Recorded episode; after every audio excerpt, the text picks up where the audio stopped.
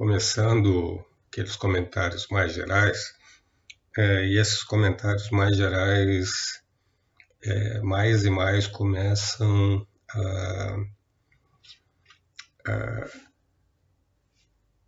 se caracterizar como pequenos exercícios assim de aplicação de alguns, algumas noções que a gente está estabelecendo aqui em situações mais cotidianas, né?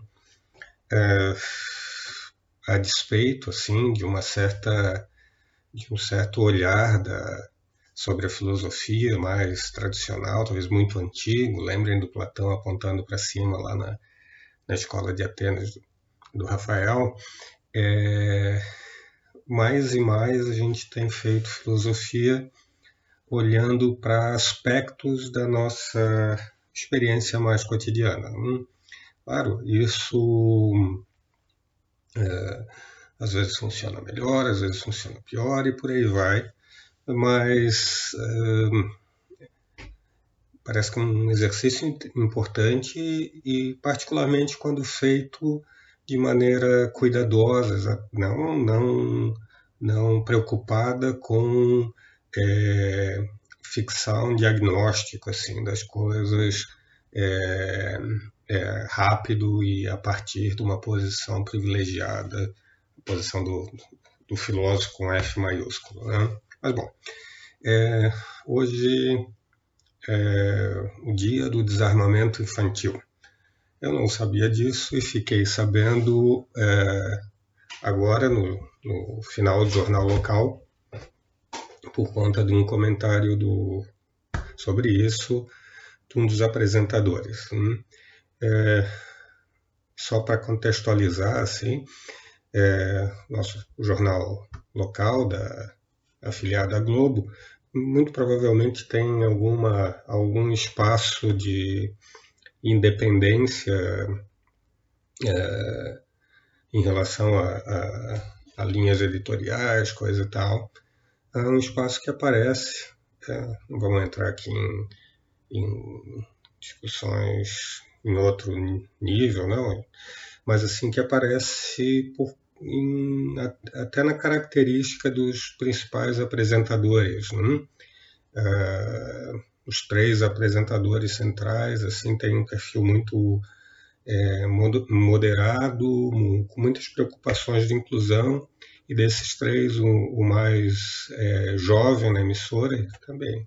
De idade, é, o Ed Soul, é, uma, uma, um rapaz é, negro que começou com a preocupação como um meio de trazer comunidades mais periféricas para dentro do jornal. E faz isso muito bem e, e acabou se ah, ampliando o espaço dele. Mas, bom, o apresentador mais antigo, eu falo isso porque muita gente aqui eventualmente não é de Florianópolis, um cara chamado Mário Mota, é, eu não o conheço pessoalmente, mas tenho colegas que conhecem, etc. E só as declarações sobre a pessoa são sempre todas muito boas. É, e eu falo isso então para para deslocar o ponto. Né? Não vou falar é, da pessoa e não vou falar das intenções é, dele em relação a, é, no, no, que diz respeito à fala que eu já vou relatar, tá? Eu vou usar a fala para colocar uma questão aqui para a gente, tá? Então, Marimota, assim, muito, pessoa muito querida, coisa e tal, deriva da, do, do, do, do comentário, da observação de que hoje é dia do desarmamento infantil e, parênteses, vale lembrar que tocar nesse assunto já não é pouca coisa. E lembrem, a gente está em Santa Catarina aqui e quem não sabe deve, é, busque informações sobre quem foi, qual foi o estado que votou em peso, e proporcionalmente votou é, mais no atual presidente. Tá? E no jornal local alguém vai falar de desarmamento infantil. originalmente uma fala sobre desarmamento mesmo, né? assim, políticas para não incentivar crianças a se apegarem ou acharem valor no uso de armas ou qualquer coisa assim. Mas ele deriva aí para um, uma fala sobre o desarmamento dos espíritos, acho que ele usou essa, essa expressão. Né? E basicamente uma fala é, muito sensata, muito razoável, é, é, uma fala sobre reações ao, ao contraditório, né? um, um, um apelo algum bom senso, a evitar é, confronto o tempo todo, etc. E tal. Eu falei, o tom é muito razoável e o meu ponto não é exatamente a fala dele. Estou é, fazendo a leitura mais caridosa, olhando para ele, mas vou discutir um ponto mais teoreticamente aqui. Né? É, na hora que ele fala, eu comentei a minha esposa é, sobre um, um, problema desse tipo de, de fala. De novo, não exatamente a fala dele, mas um problema que eu estou derivando, assim, agora, uma leitura não caridosa, indo para um ponto teorético, que tem a ver com as nossas discussões aqui. Tá? É, lembra, a gente tem discutido aqui muitas é, questões sobre a natureza, da, sobre os processos de circulação de boa informação na comunidade. Um, é, a fala que eu acabei de, de reconstruir aqui é uma fala sobre a relação entre os indivíduos, etc., tensão da comunidade, das relações de amizade, etc., etc. e tal. Beleza? É, meu ponto tem a ver com uma leitura, então, epistêmica dessa fala. Uma leitura feita a partir do nosso interesse na circulação de boa informação. Hum? E aí essa fala parece ser menos é, razoável do que ela soa no primeiro momento. Assim. Eu estou especulando bastante aqui, tá? É, qual era o meu, meu ponto, né? Meu ponto uh, sobre a fala uh, tinha a ver, tem a ver com uma certa cultura de tolerância, não no que diz respeito às pessoas agora aqui, né? Uh, mas no que diz respeito ao conteúdo da fala, a informação, grosseiramente falando, para usar os termos que a gente vem usando aqui. Né? Notem que não é só informação, né? A gente tem falado aqui de informação, de modos de é, produzir informação, de modos de receber essa informação, de avaliar essa informação, etc, etc. Né? Então, é o nome de um pacote muito grande de, de que envolve muitas categorias, muitos, muitos conceitos é, diferentes. Hum? Então, é, é, essa cultura de tolerância em relação à circulação de informação, e no caso, informação frequentemente de má qualidade, uma certa cultura de tolerância em relação a, a, a, ao modo de avaliação, né, descrições dos modos de avaliação da, da informação, é, do posicionamento de fontes de informação, uh, como a gente está vendo agora, parece que tem um alto custo, né? né? E a gente tem uma questão é, teorética também com, né, com, que demanda uma certa avaliação teorética. Notem que tem vários aspectos de tipos diferentes, né? a avaliação, a discussão sobre as características, dever epistêmico, sobre o lugar, sobre o modo é, da objeção. Né? É, vejam, é, meu ponto aqui não tem exatamente a ver, ou, ou não é um conselho para que a gente objete o tempo todo no mundo real, enquanto indivíduos. Hum. Meu ponto aqui tem a ver com manter a, a, uma comunidade no que diz respeito aos elementos epistêmicos, né, circulação, produção da informação, uh, o mais saudável possível. Né? É, notem o ponto, a associação dessa política de saneamento da comunidade, vou sugerir aqui, talvez seja fortemente prejudicada é, por vários, vários elementos, mas também por um, particularmente aqui, olhando por exemplo, por uma certa transmissão de uma ideia de tolerância é, dirigida à pessoa para uma ideia de tolerância é, dirigida às ideias, né? é, uma ideia, um, uma certa suposição de fundo que o importante é manter é, as relações pessoais, afetivas, etc., no, no lugar apropriado. Né? E essa cultura, é, notem, ela acaba permitindo é, certo, certas usurpações, por exemplo, de lugares de posicionamento de informantes, né? É, e, e, e usurpações porque parece que esses posicionamentos são feitos inadequadamente. Hum? É, vejam, por exemplo, vocês já tenham passado por isso, imagino que isso não é uma coisa tão rara. É, você vai para um espaço público, uma festa de família, etc. e tal, é, e alguém ocupa o espaço de fala com teorias da conspiração, por exemplo, alguma coisa do gênero. Né?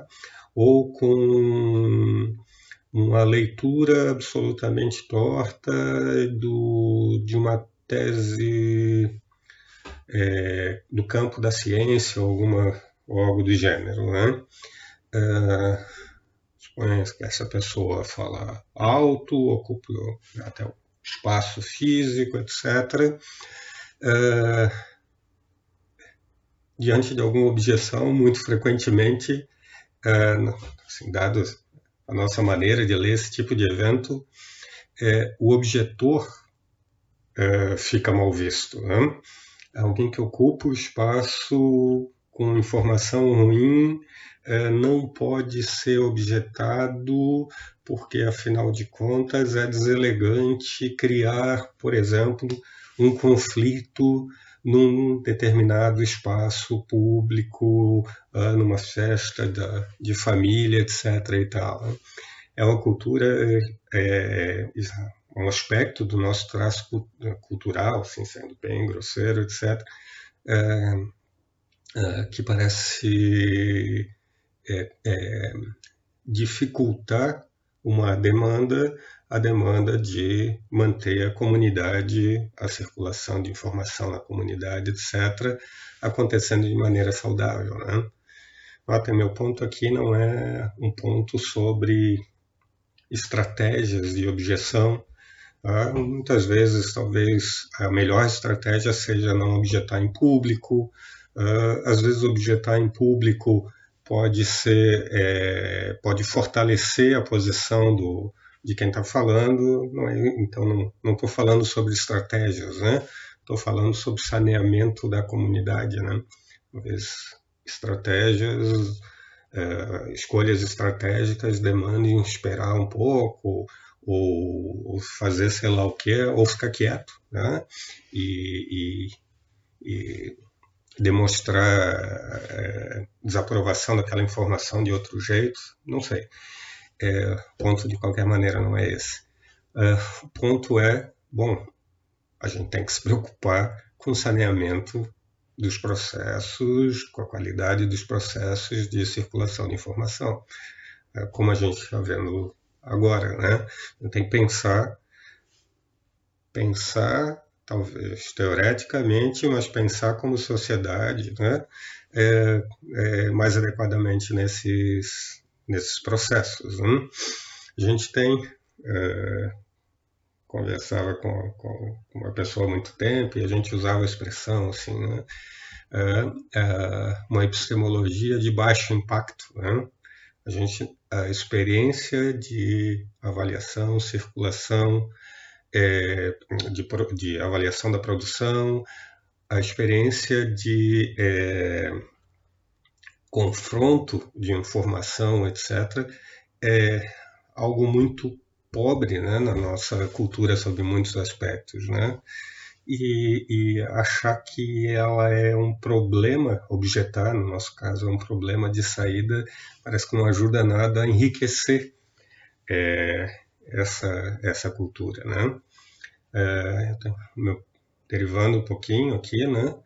É, notem a, nosso, a nossa leitura da educação leva muito pouco a, a, o exercício da, da objeção, né? ela não tem exatamente lugar para a gente é, entender a natureza da objeção e da objeção bem feita. Né?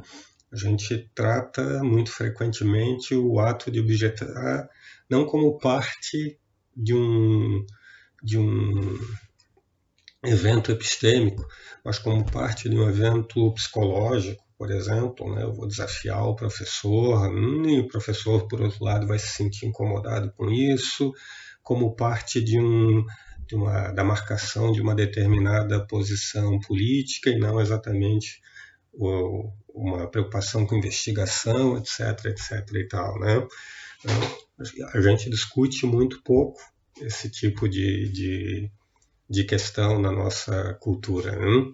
E aí, para fechar, reforçar o, os aspectos uh, afetivos, psicológicos associados à boa convivência, etc. e tal, que pode ser algo muito valioso sobre outros aspectos, mas no que diz respeito a esse fim, parece que funciona muito muito mal, né? Tá? Bom, mas é para para esquentar o, os motores aqui. Né? Hum.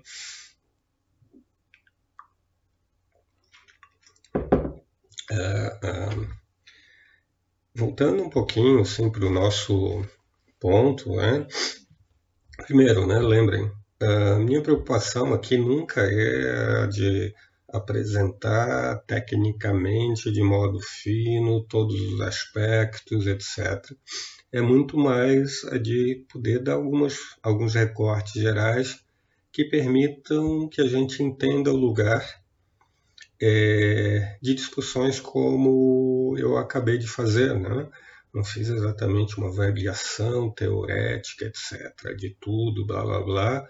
Que eu fiz aqui foi simplesmente uma aplicação de certas noções é, para dirigir a nossa atenção para um certo tipo de fenômeno é, que eu estou supondo que frequentemente a gente não considera é, e às vezes considera é, esbarra em lacunas de vocabulário para entender um aspecto desse, desse, desse tipo de problema, dessa família de, de, de problemas. Né?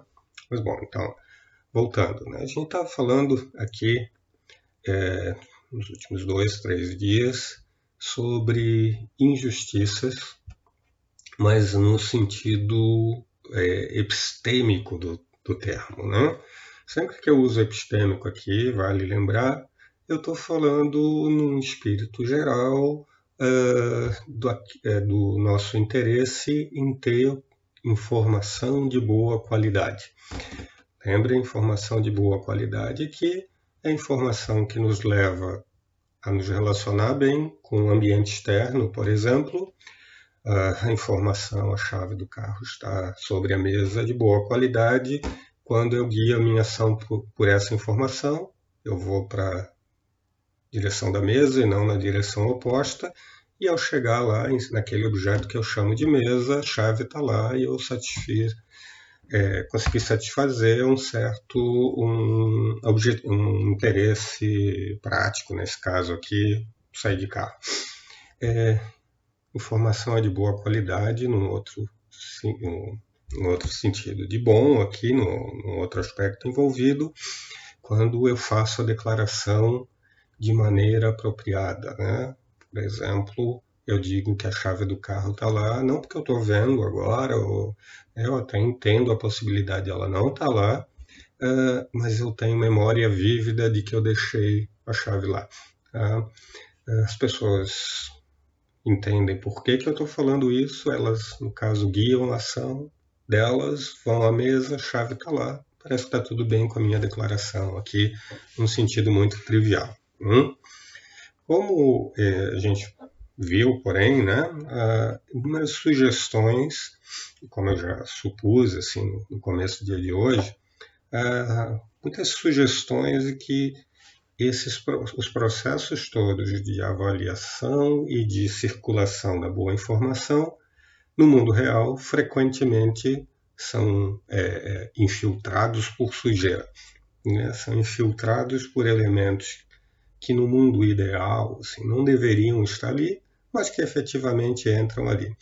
E esses, é, é essas infiltrações, né, elas provocam, na terminologia sugerida aqui, uh, o que foi chamado de injustiça. Hum?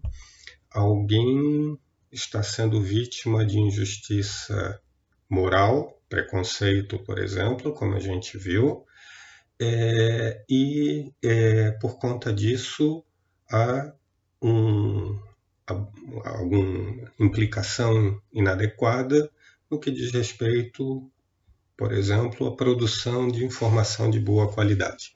A gente não escuta alguém porque se trata de uma mulher, de um negro, etc, etc e tal. Ou a gente escuta com posicionando dando mais atenção ou numa posição de disposição para aceitar aquela informação como se fosse verdadeira, alguém, porque ele é, por exemplo, é, filósofo.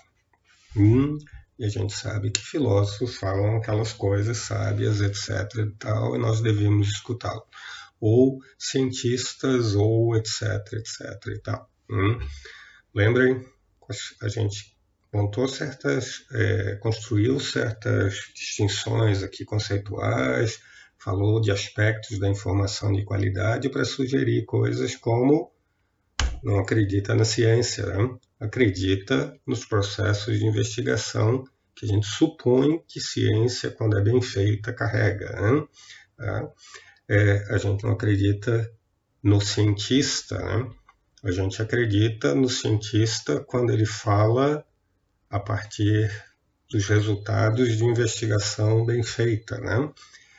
É, notem, vocês conhecem estratégias retóricas, etc., para poluir esse ambiente. É, é, eu vejo isso todo dia, né? É, né? Eu fico nas, nos eventos mais cotidianos, assim, não que eu queira, coisa e tal, o meu alarme de epistemólogo fica tocando o tempo todo, né? o cara vai lá e traz um cientista para corroborar a declaração dele, né?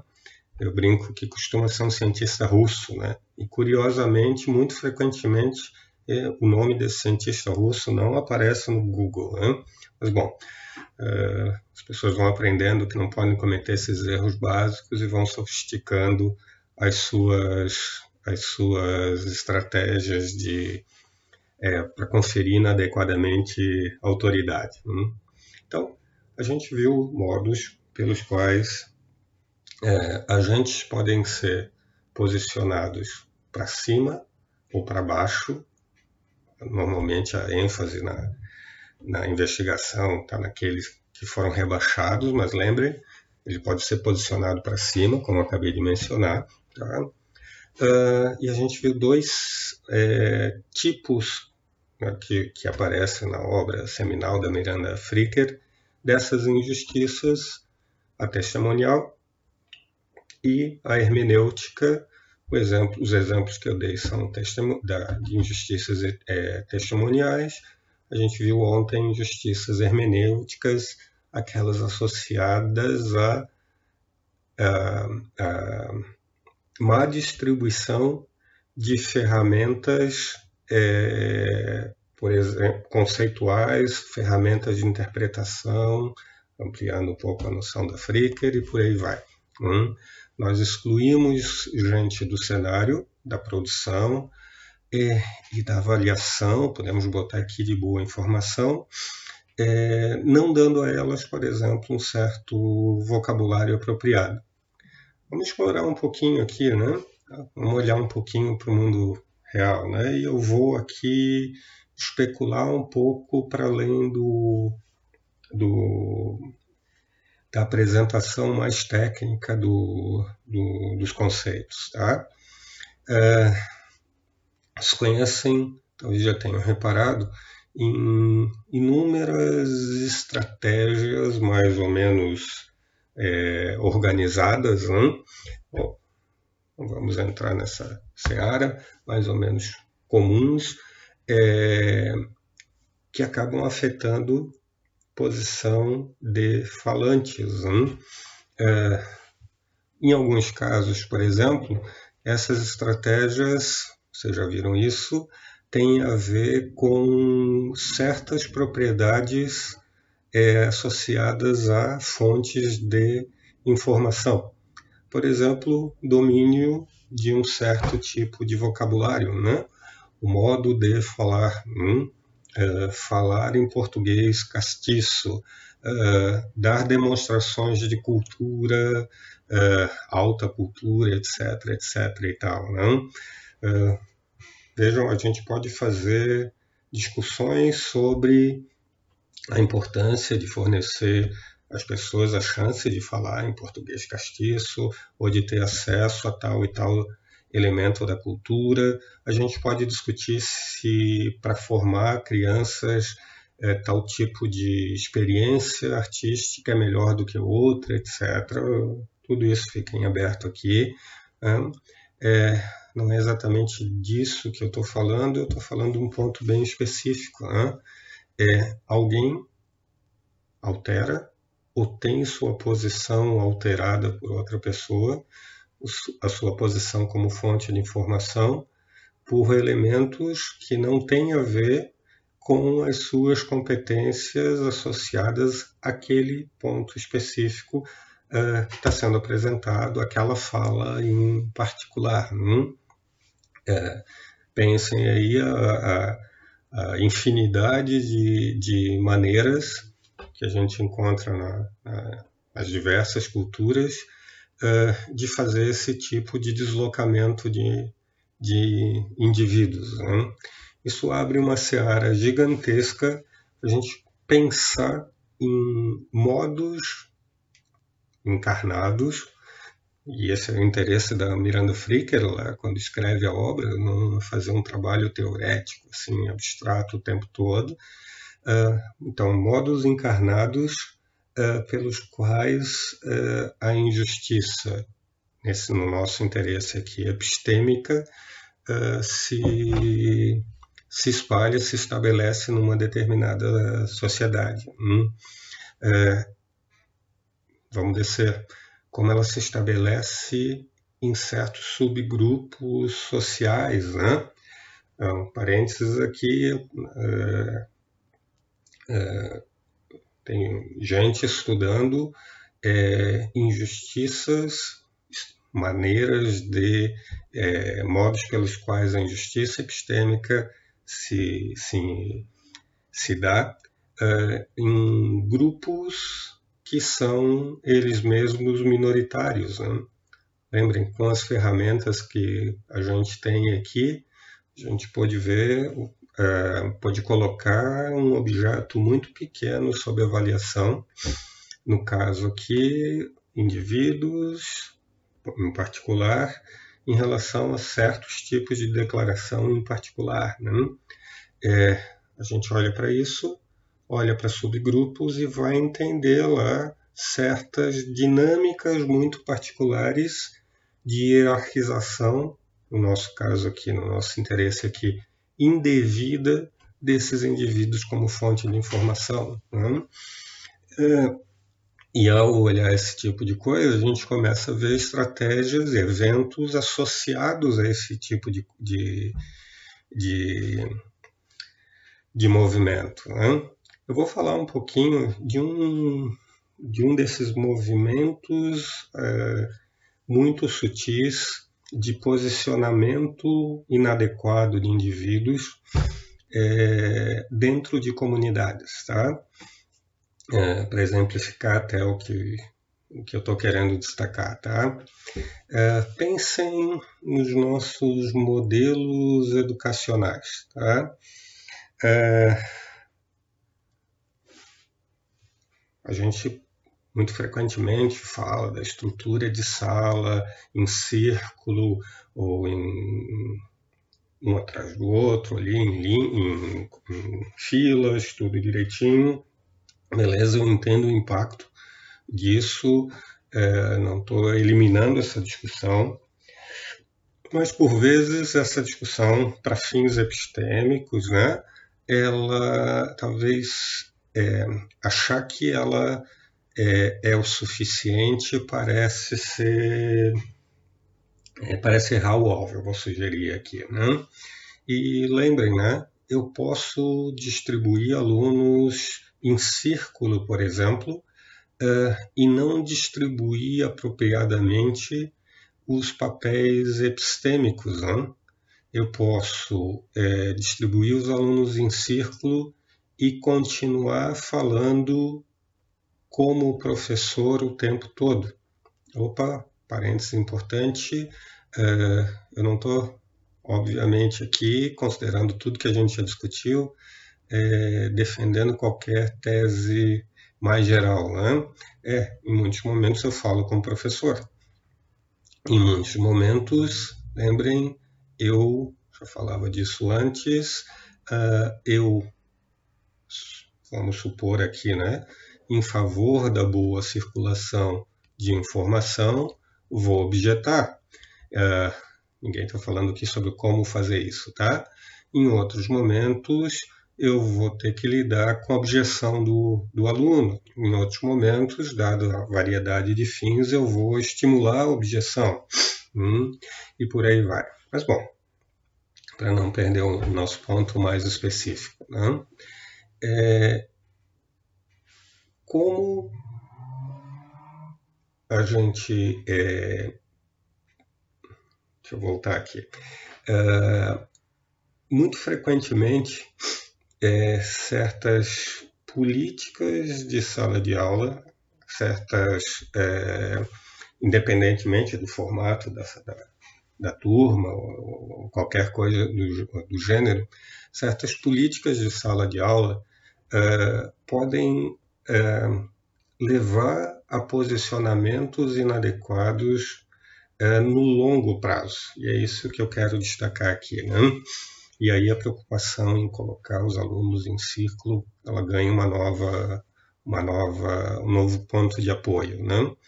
Uh, do que que eu estou falando aqui? Estou falando de um tipo de evento que a gente chama de eventos de silenciamento, né?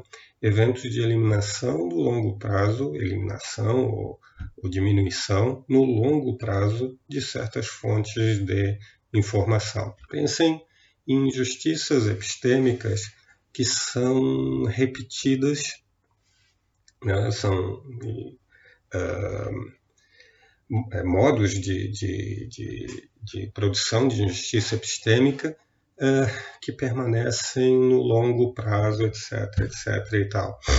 Uh, como esses modos, é, eventualmente, não necessariamente, se dão em sala de aula. Hum. Vejam, tem um deslocamento aqui é, importante é, que é, em relação ao qual é a gente um deslocamento que é difícil da gente tratar uh, entre do, é, desculpem, hoje eu não estou 100% aqui. É, a gente tem uma concorrência entre duas demandas.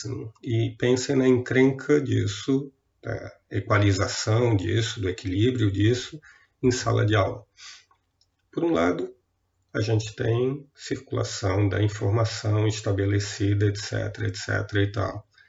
Do outro lado, a gente tem demandas da, associadas à inserção de novos participantes numa comunidade de informação. Uh, como eu disse, como é que a gente equilibra essas duas coisas? Hum? Uh, suponho, e para o meu exemplo aqui isso é é relevante, suponham que a gente começa a privilegiar a, a, informa, a entrada, né, a recepção de boa, o que a gente supõe ser boa informação uh, num determinado ambiente escolar. Do que, que eu estou falando aqui? Uh, de certa maneira, eu estou falando do que eu estou fazendo agora, né? Assim, muito grosseiramente. Eu assumo a posição aqui de professor, eu assumo o direito de falar e falo o tempo todo aqui, tá? supostamente dando certas informações para vocês, sendo muito grosseiro, etc. Hum? Uh, notem que eu não estou dizendo que há um problema uh, intrínseco nesse tipo de ação. Né? O problema aparece aqui quando a gente considera outros valores. Né?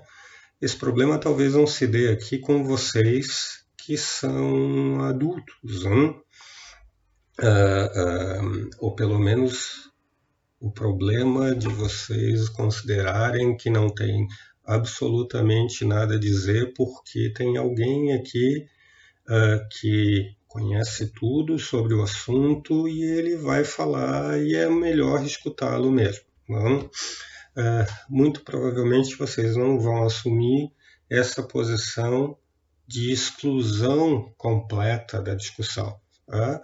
No máximo, pensem aqui num outro território um médico nos falando sobre infectologia, uh, no máximo vocês vão fazer, vão se silenciar temporariamente, porque reconhecem que, supõem que ali tem uma boa fonte de informação, que naquele caso a gente de fato, vamos supor, não temos nada para dizer ali e a gente escuta.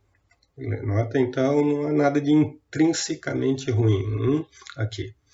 O problema todo é quando a gente está falando, por exemplo, de crianças. Um, é, o, valor ali na escola, na relação com crianças, há um certo tipo de valor dessa natureza, a entrada de informação. Então, a gente quer que as crianças recebam certas informações é, que permitem a leitura do mundo é, supostamente informações de caráter científico, etc. E em alguns momentos a gente coloca o professor em posição, ou livro, ou sei lá o que, em posição de fala, em posição de informante. É, é estranho, sim, eu vou supor que a gente queira abrir mão desse, desse tipo de coisa em, é, pelo menos da ideia mais geral associada. Né? A gente coloca gente em posição de ser, de emitir testemunho e diz para as pessoas que esse testemunho é de boa qualidade. Né? A gente faz isso na escola, dizendo para as crianças que elas devem ouvir o professor. Ah, o problema, como eu falava, é que a entrada de informação ali né, naquele para aquele grupo de indivíduos não é o único valor, né? Então, lembrem, a gente tem uma tradição pedagógica no Brasil que, é, por outros caminhos, provoca exatamente uma discussão sobre isso, né? O professor não, deve, não deveria transmitir conhecimento, né? E eu vou fazer uma leitura aqui disso, não estrita, já critiquei uma leitura mais estrita, é, uma leitura não escrita que diz, é, professor, é, as informações que as crianças deveriam ter, primeiro, não estão todas aqui contigo. Elas já têm informação, né? Sobre modos de viver, etc. e tal, modos de fazer coisas e por aí vai. E segundo, uh, lembra que a tua função não é esperar, não é a, a de simplesmente pegar isso aqui e jogar aqui. Uh, esse indivíduo, o aluno aqui no caso, precisa se exercitar as suas, vamos falar de um vocabulário que a gente já trouxe para cá, as suas virtudes. Né?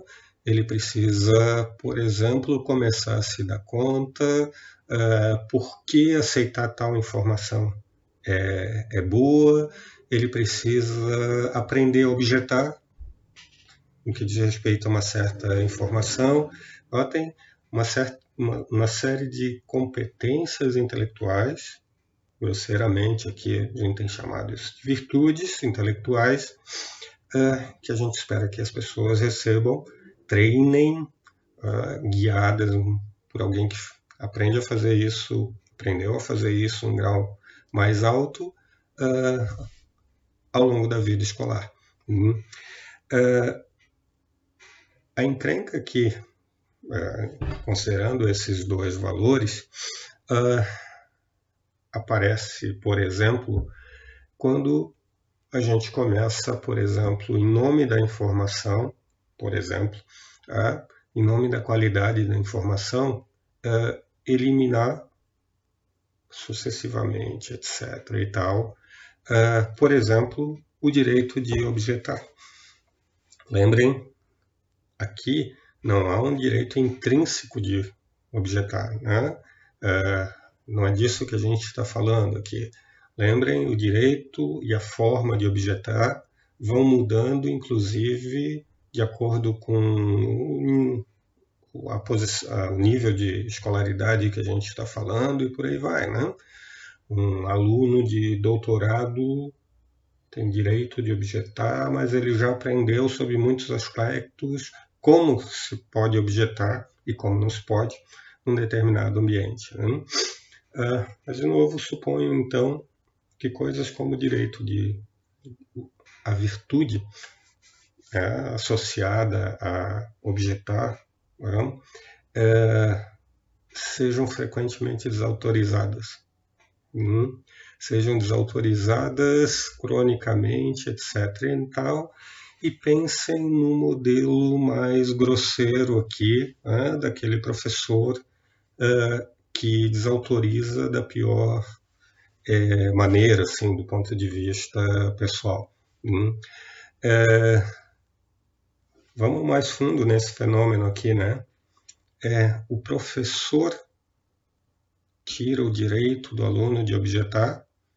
É, vamos lembrar que frequentemente, não sei quão frequente, mas muitas vezes professores tiram o direito de objetar, ou é, tiram, fica melhor aqui, não calibram apropriadamente o direito de objetar, uhum, porque esse que é o interesse, né? é, é, porque eles recebem autorização de fazer isso, para fazer isso. Né? É, recebem de quem? Hum? De um monte de suposições aqui espalhadas culturalmente que dizem coisas como: não, não, de fato o direito de fala é meu hum, e não do aluno. Então, deixa eu dar minha aula. Hein?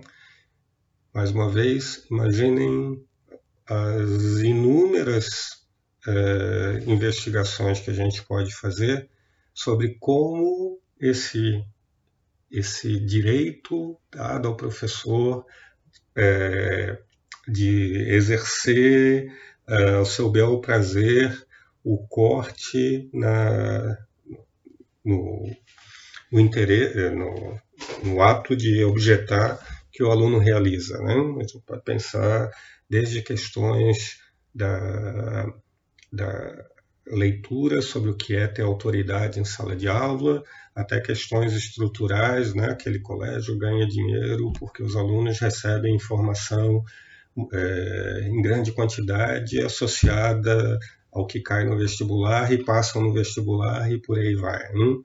Então, imaginem é, um monte de processos que podem ser explorados aqui, um monte de, de estratégias ou de, de, modos de reprodução de certos valores na cultura. Mas, bom, é,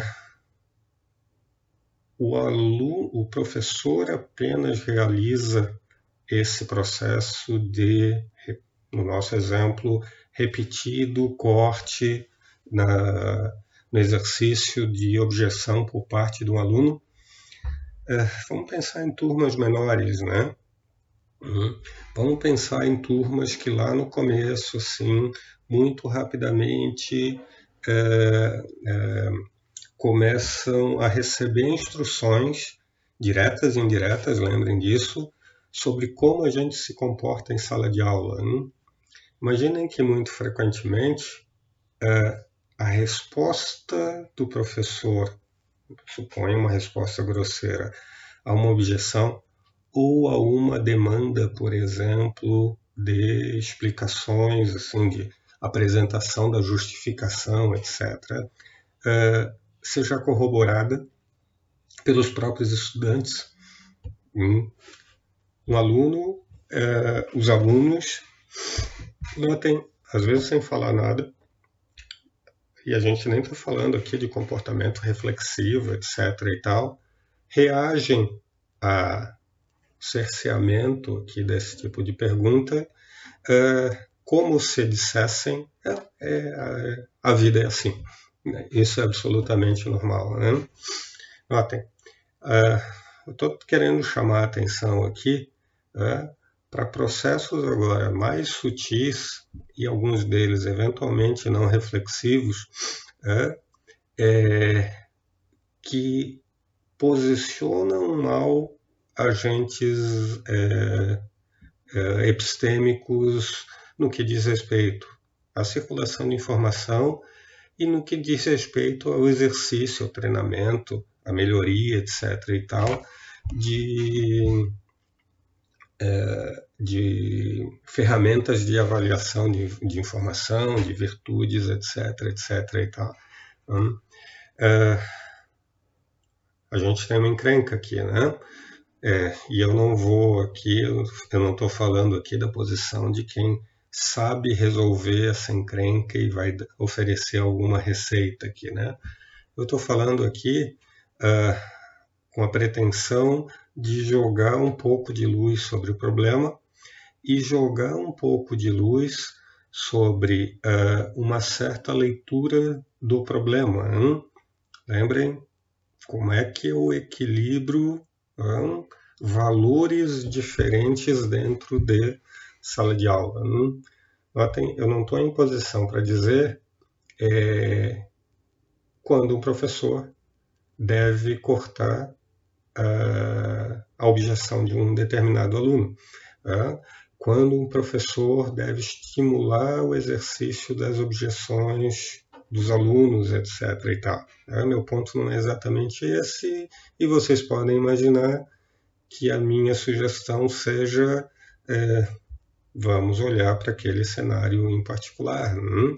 vamos pegar os valores todos envolvidos aqui, os valores que a gente quer satisfazer, que a gente quer é, obter em mais alto grau, jogar sobre a mesa e agora olhar a partir deles para essa ou para aquela é, comunidade educacional em particular. Hum?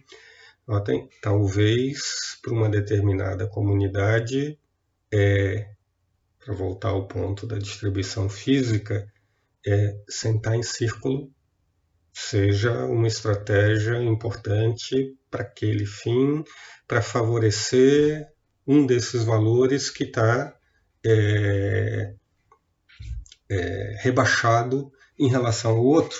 Um, é, talvez em outra em outro grupo, é, passando o ponto um pouquinho, é, dizer que a gente não vai sentar em em círculo, dizer que, bom, veja só, hoje eu vou falar como professor, é, talvez seja estratégia para aumentar aqui o, o, a atenção a esse outro tipo de valor é, que a gente está julgando é, adequado. Hum? Então, para a gente ir para o para um ponto mais final, assim, para um, um, um, certo fechamento. Né? Tem, a gente tem as noções é, mais técnicas, né? que a gente vai construindo, etc. É, mas o ponto aqui, de novo, é, eu sempre sugiro, não é exatamente o de apresentar essas noções técnicas no detalhe, E o ponto aqui não é usar essas noções para é, necessariamente fornecer instruções de ação é, precisas. Hum? Lembrem, a gente está o tempo todo falando aqui de um exercício de filosofia que é feito não olhando para cima, né? não é, guiado pela suposição de que o filósofo, ao menos nesse território, né, é, pode falar de um certo ponto privilegiado, etc. Hum. Do outro lado, a gente está supondo que consegue jogar luz, distinguindo valores, é, explorando conceitos, é, explorando é, é, leituras alternativas associadas, leituras teoréticas associadas a, a esses conceitos e por aí vai. Uh, a gente pode jogar com esse movimento é, alguma luz sobre a nossa avaliação desses casos reais. Mas notem, a escolha, por exemplo, do desse de favorecer esse ou aquele valor uh, que entra em confronto num determinado caso uh, não é exatamente minha, né? Hum, porque eu não estou em posição de avaliação daquele cenário particular. Né? Hum. Uh, agora, talvez o que a gente consiga é lembrar o ônus dessas escolhas. Né? Lembrar, por exemplo, que sentar em círculo não é intrinsecamente bom. Talvez o que seja intrinsecamente bom, é, dado esse conjunto de fins aqui, epistêmicos, como a gente tenha chamado, é, seja ter, manter a investigação o mais ampla e, a, e funcionando de, da melhor maneira possível. Por exemplo, talvez seja intrinsecamente bom evitar é, é, injustiças epistêmicas, evitar afastamento de indivíduos, silenciamento de indivíduos dentro de um determinado grupo social.